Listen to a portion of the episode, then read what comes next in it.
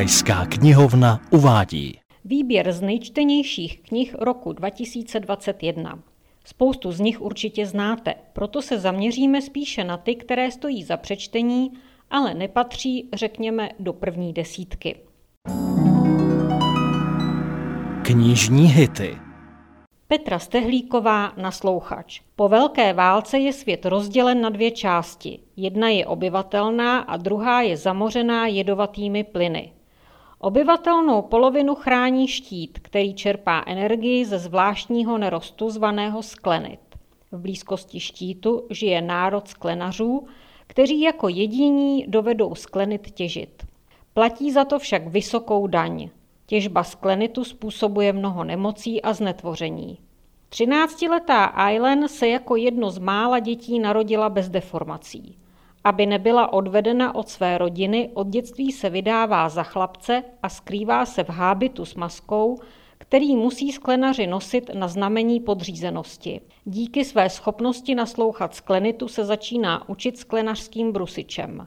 Její dar je tak výjimečný, že si ji vybere sám kapitán 25 družiny bojovníků, která má za úkol chránit sklenářská města před nebezpečnými tvory zrozenými z otráveného vzduchu za štítem, kterým sklenaři říkají Nasterea. Ailen ví, že musí za každou cenu uchránit své tajemství. Před 25 bojovníky, nepřáteli, kteří zotročili její lid. Přesto se nedokáže ubránit, postupně se s muži zbližuje a zjišťuje pravdu, která byla sklenářům po celá léta tajena. Knižní hity Frederick Beckman Úzkosti a jejich lidé Autor bestselleru Muž jménem Ove se vrací s dosud nejvtipnější knihou. Úzkosti a jejich lidé je skrz naskrz bláznivá komedie o skupince rukojmích zajatých den před Silvestrem při prohlídce bytu.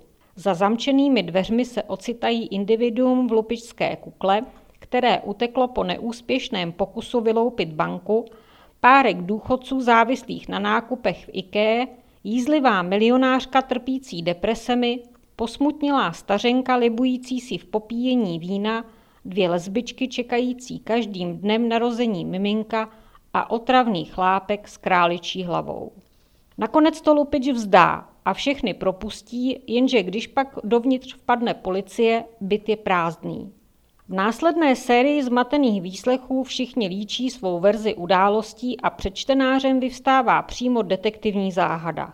Jak se individu v lupičské kukle podařilo utéct? Proč místo výkupného požadovalo ohňostroj? Jakou roli v příběhu hraje most, na nějž je vidět z balkónu prodávaného bytu? A hlavně, co se to dnes se všemi děje?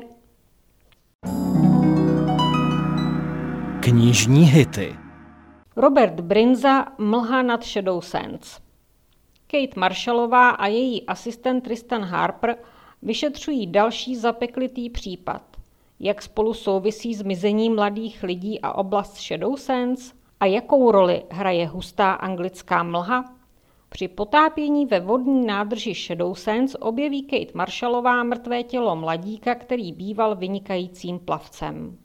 Při volaní policisté případ označí za tragickou nehodu, přestože má Kate své pochybnosti. Postupně se pochybností a otázek vynořuje víc. Proč si šla oběť zaplavat uprostřed noci? Proč jeho zranění neodpovídají policejnímu scénáři? A proč je mrtvých těl, která se v nádrži našla víc? Je to jen nešťastná souhra náhod nebo úkladný vrah zneužívá toho, že na něj nikdo nevidí? Kate si je jistá, že okolo rezervoáru Shadow Sands se toho děje víc, než se na první pohled zdá. Obzvlášť, když v okolí padne hustá mlha. Lidé už roky tiše mizí a když se ztratí další mladá žena, Kate a její asistent Tristan mají podle indicí jen několik dní na to, aby ji zachránili před stejným osudem. Knižní hity Viktorie Hanišová Dlouhá trať. Sbírka povídek s tématem sebevraždy. Život se někdy zastaví, ať už je to vědomí smrti, osobní selhání, ztracené iluze nebo prostý strach. Nevyhnutelně s nimi přicházejí také úzkosti, pochyby a otázky. Jsou to okamžiky, které nutí přemýšlet vlastní bytí v jasném světle, Jehož svit často nepřeje společenským konvencím a tomu být jako ostatní. A to, čemu přeje, se zdá být tak děsivé, uhrančivé a lákavé zároveň. Prozajička Viktorie Hanišová po třech románech ohledává subtilnější a sevřenější prostor povídky. Tématicky propojené svižné texty jsou jako dobře míněné facky. Zabolí, ale proberou. Stejně jako protagonisté povídek z dlouhé trati se i čtenář musí najednou zastavit a sám sebe se ptát. Jaký má tohle všechno smysl? Možná to není příjemné pomyšlení, ale kdo jednou začne, už nemůže zpět. A to samé se dá říct i o dlouhé trati. Možná to není nic líbivého, ale číst přestat nelze. Knihovna ve vašem uchu. Typli byste, jaká kniha byla loni mezi čtenáři absolutní jednička? Pokud hádáte, že to byl listopád od Aleny Mornsteinové, je to správně. Vám ji nabízíme jako audioknihu. Vydavatelství One Hot Book uvádí audioknihu Alena Mornsteinová Listopád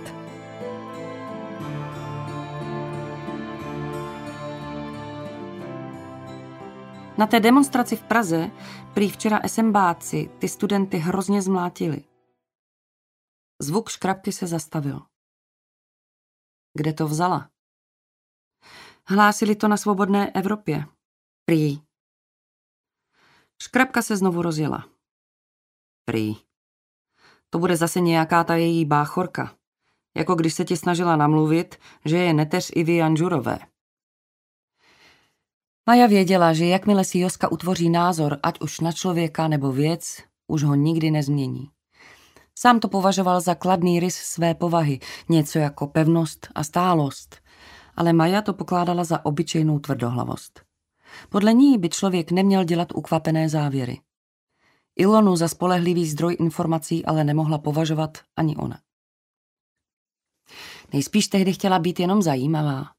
Znala paní, která se kdysi potkala s kamarádkou známé herečky a trochu si tu historku upravila. Ale tohle je něco jiného. Měl by si vidět. Byla z toho úplně vedle. Ona je vedle furt. SMBáci se s demonstranty nemažou nikdy. Asi jich zase pár zmlátili, nadspali je do Antonu a odvezli. Až doděláme ty pitomé tapety, zkusím naladit svobodnou Evropu. Teď to nemá cenu, přesto škrábání stejně houby slyšíme. S vervou hodnou válečníka se vrhl na poslední kus tapety, pak se oba přesunuli do další místnosti a malý tranzistorák si vzali sebou. Ale tempo jejich práce polevovalo, protože během odpoledních hodin se i z opatrných náznaků ve spravodajství státního rozhlasu dalo vypozorovat, že včerejší studentské schromáždění neproběhlo zcela pokojně, jak se sdělovací prostředky zpočátku snažili předstírat. Posetnění to Joska nevydržel a rádio přeladil na svobodnou Evropu. Strhané tapety ležely v hromadách na podlaze, jejich papírové zbytky hyzdily šedé panelové stěny jako zelená plíseň, ale Maja s Joskou seděli u tranzistoráku a rozechvíle poslouchali zprávy o obrovském pobouření, které zásah na národní třídě vyvolal a o vyhlášení stávky studentů a herců.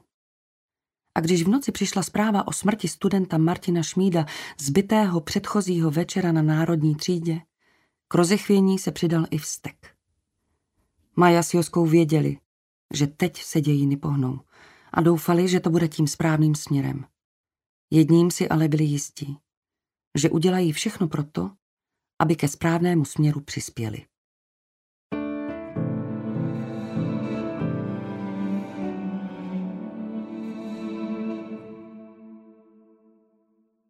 Moje milá Leničko, dnes v noci se mi o tobě zdálo. V tom snu si na sobě měla květované letní šaty a v rukou si držela panenku. Nevím, jestli tu panenku máš. Měla si ji najít pod vánočním stromečkem toho roku, kdy nás byla schovaná v šatní skříni v ložnici. Možná ji babička s dědečkem našli ještě než... Zapomněla jsem se jich zeptat, když za mnou naposled byli. Vybrala jsem ji, protože ti byla podobná. Měla stejné hnědé vlásky a oči jako ty. Je ti devět let a tak už víš, že dárky pod stromečkem. Ale lidé, kterým na tobě záleží. A já tě mám moc ráda. Stejně jako tě mají rádi dědeček a babička. Je velké štěstí mít okolo sebe lidi, kteří tě milují. Milovaná Leničko, pořád na tebe myslím a těším se, až zase budeme spolu. Tvoje maminka.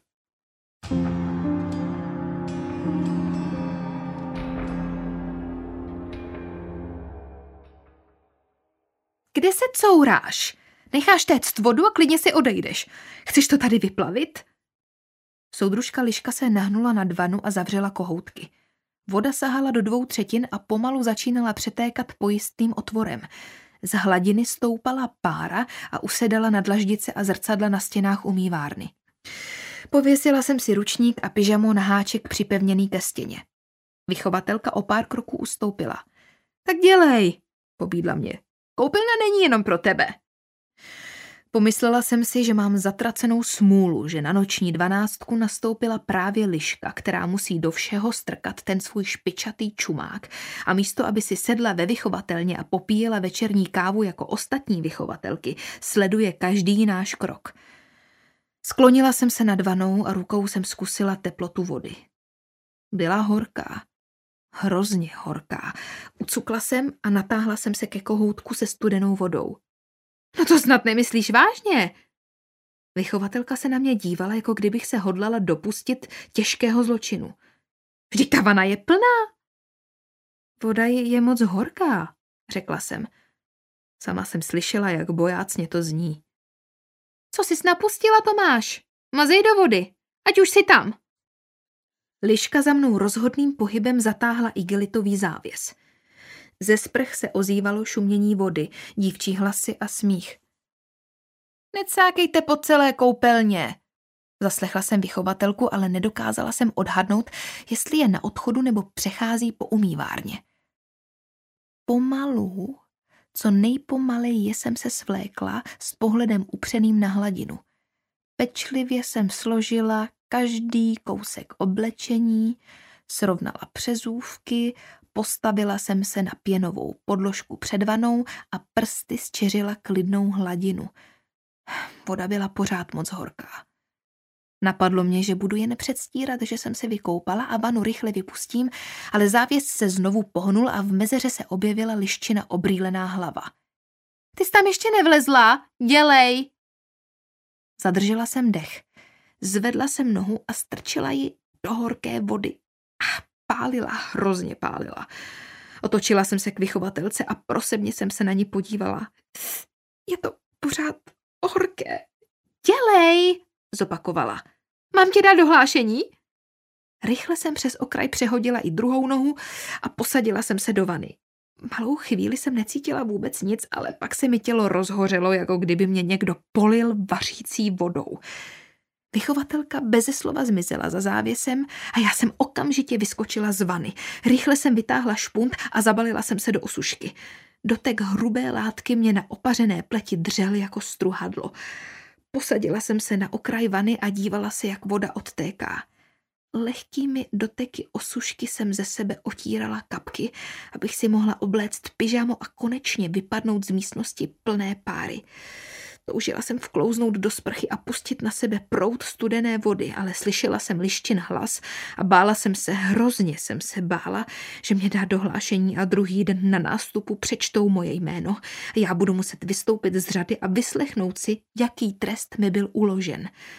Hrozila mi na nejvýš týdenní služba v jídelně a možná stržení pár bodů, ale víc než to mě děsil pocit trapnosti, jaký bych na nástupu při vyslovení svého jména nutně zažívala. Opatrně jsem si natáhla kalhoty od pyžama a nasoukala se do kabátku. Když jsem zapínala knoflíky, všimla jsem si předělu, který mi přebíhal přes hrudník. V místech, kde zůstala pleť nad hladinou, ramena nad loktí, horní část hrudníku, krk a obličej, Byla kůže bledá, za to pod místem, kam dosáhla horká voda, se zbarvila do ruda. Zapnula jsem kabátek až ke krku a pozbírala si věci. Rozhlédla jsem se po koutě s vanou, jestli je uklizený tak, aby vyhověl vychovatelčinu přísnému pohledu. Rozhrnula závěs, prošla kolem dozorující lišky a vrátila jsem se do pokoje. Položila jsem se na postel a cítila, jak mi z pokožky stoupá horkost. Zahřívá vzduch v místnosti a teplo v těle se mění v ledový chlad.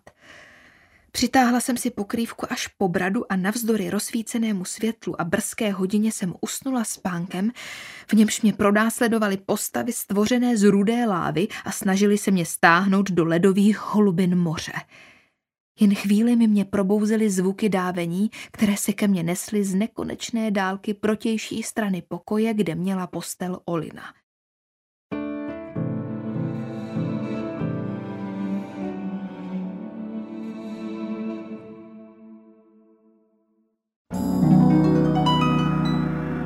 Přijďte se podívat.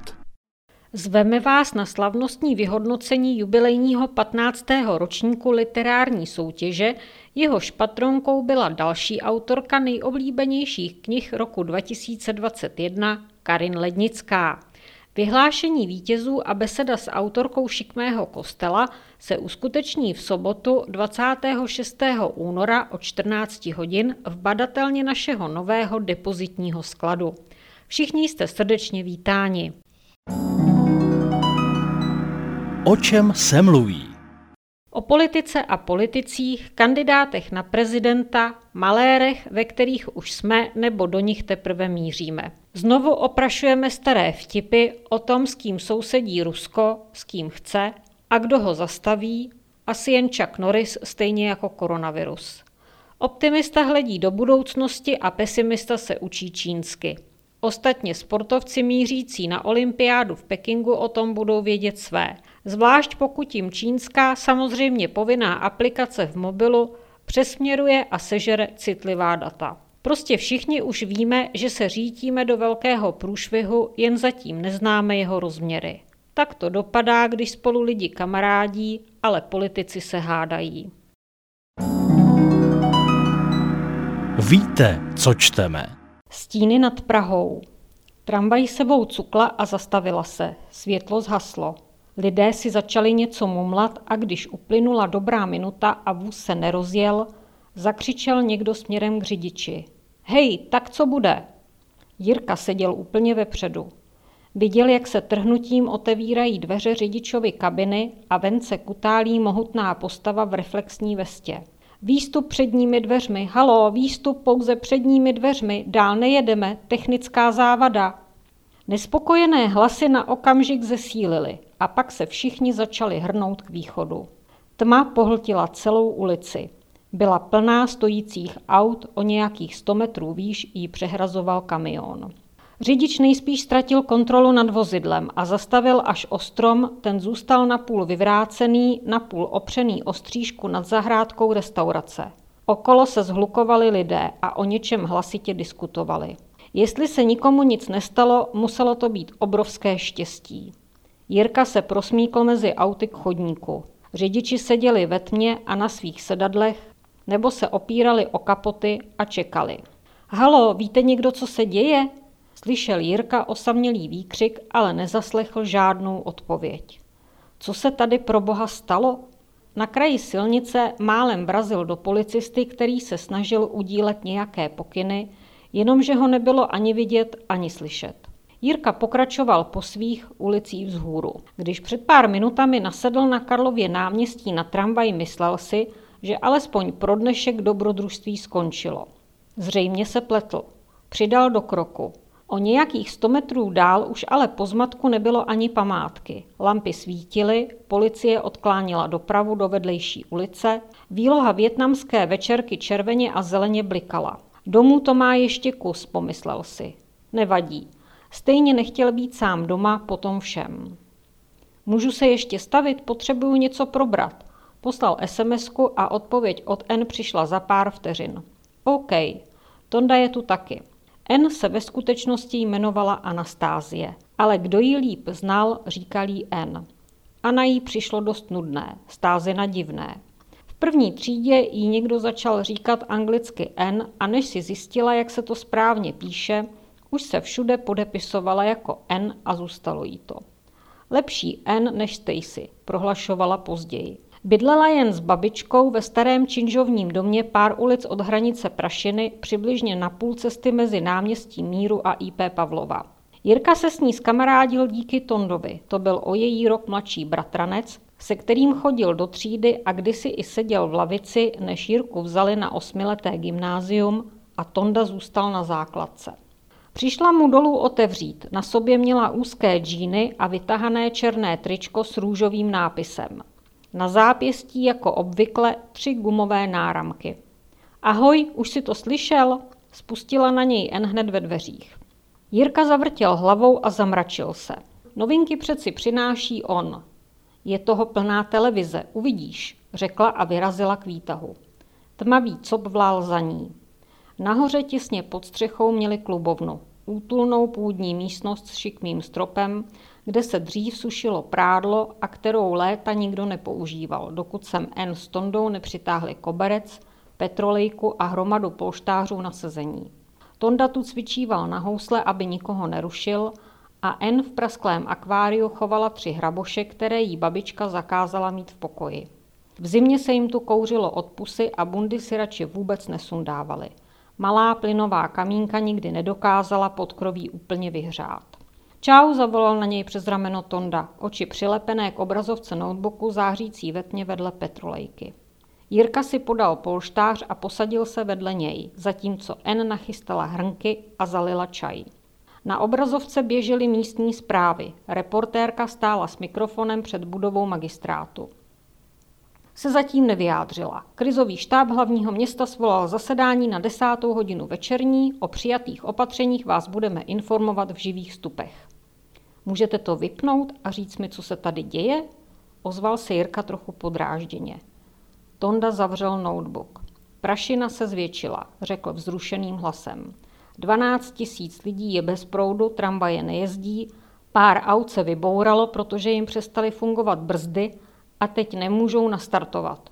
Odešly dva vysílače mobilního signálu, dalším možná 20 tisícům lidí neteče voda.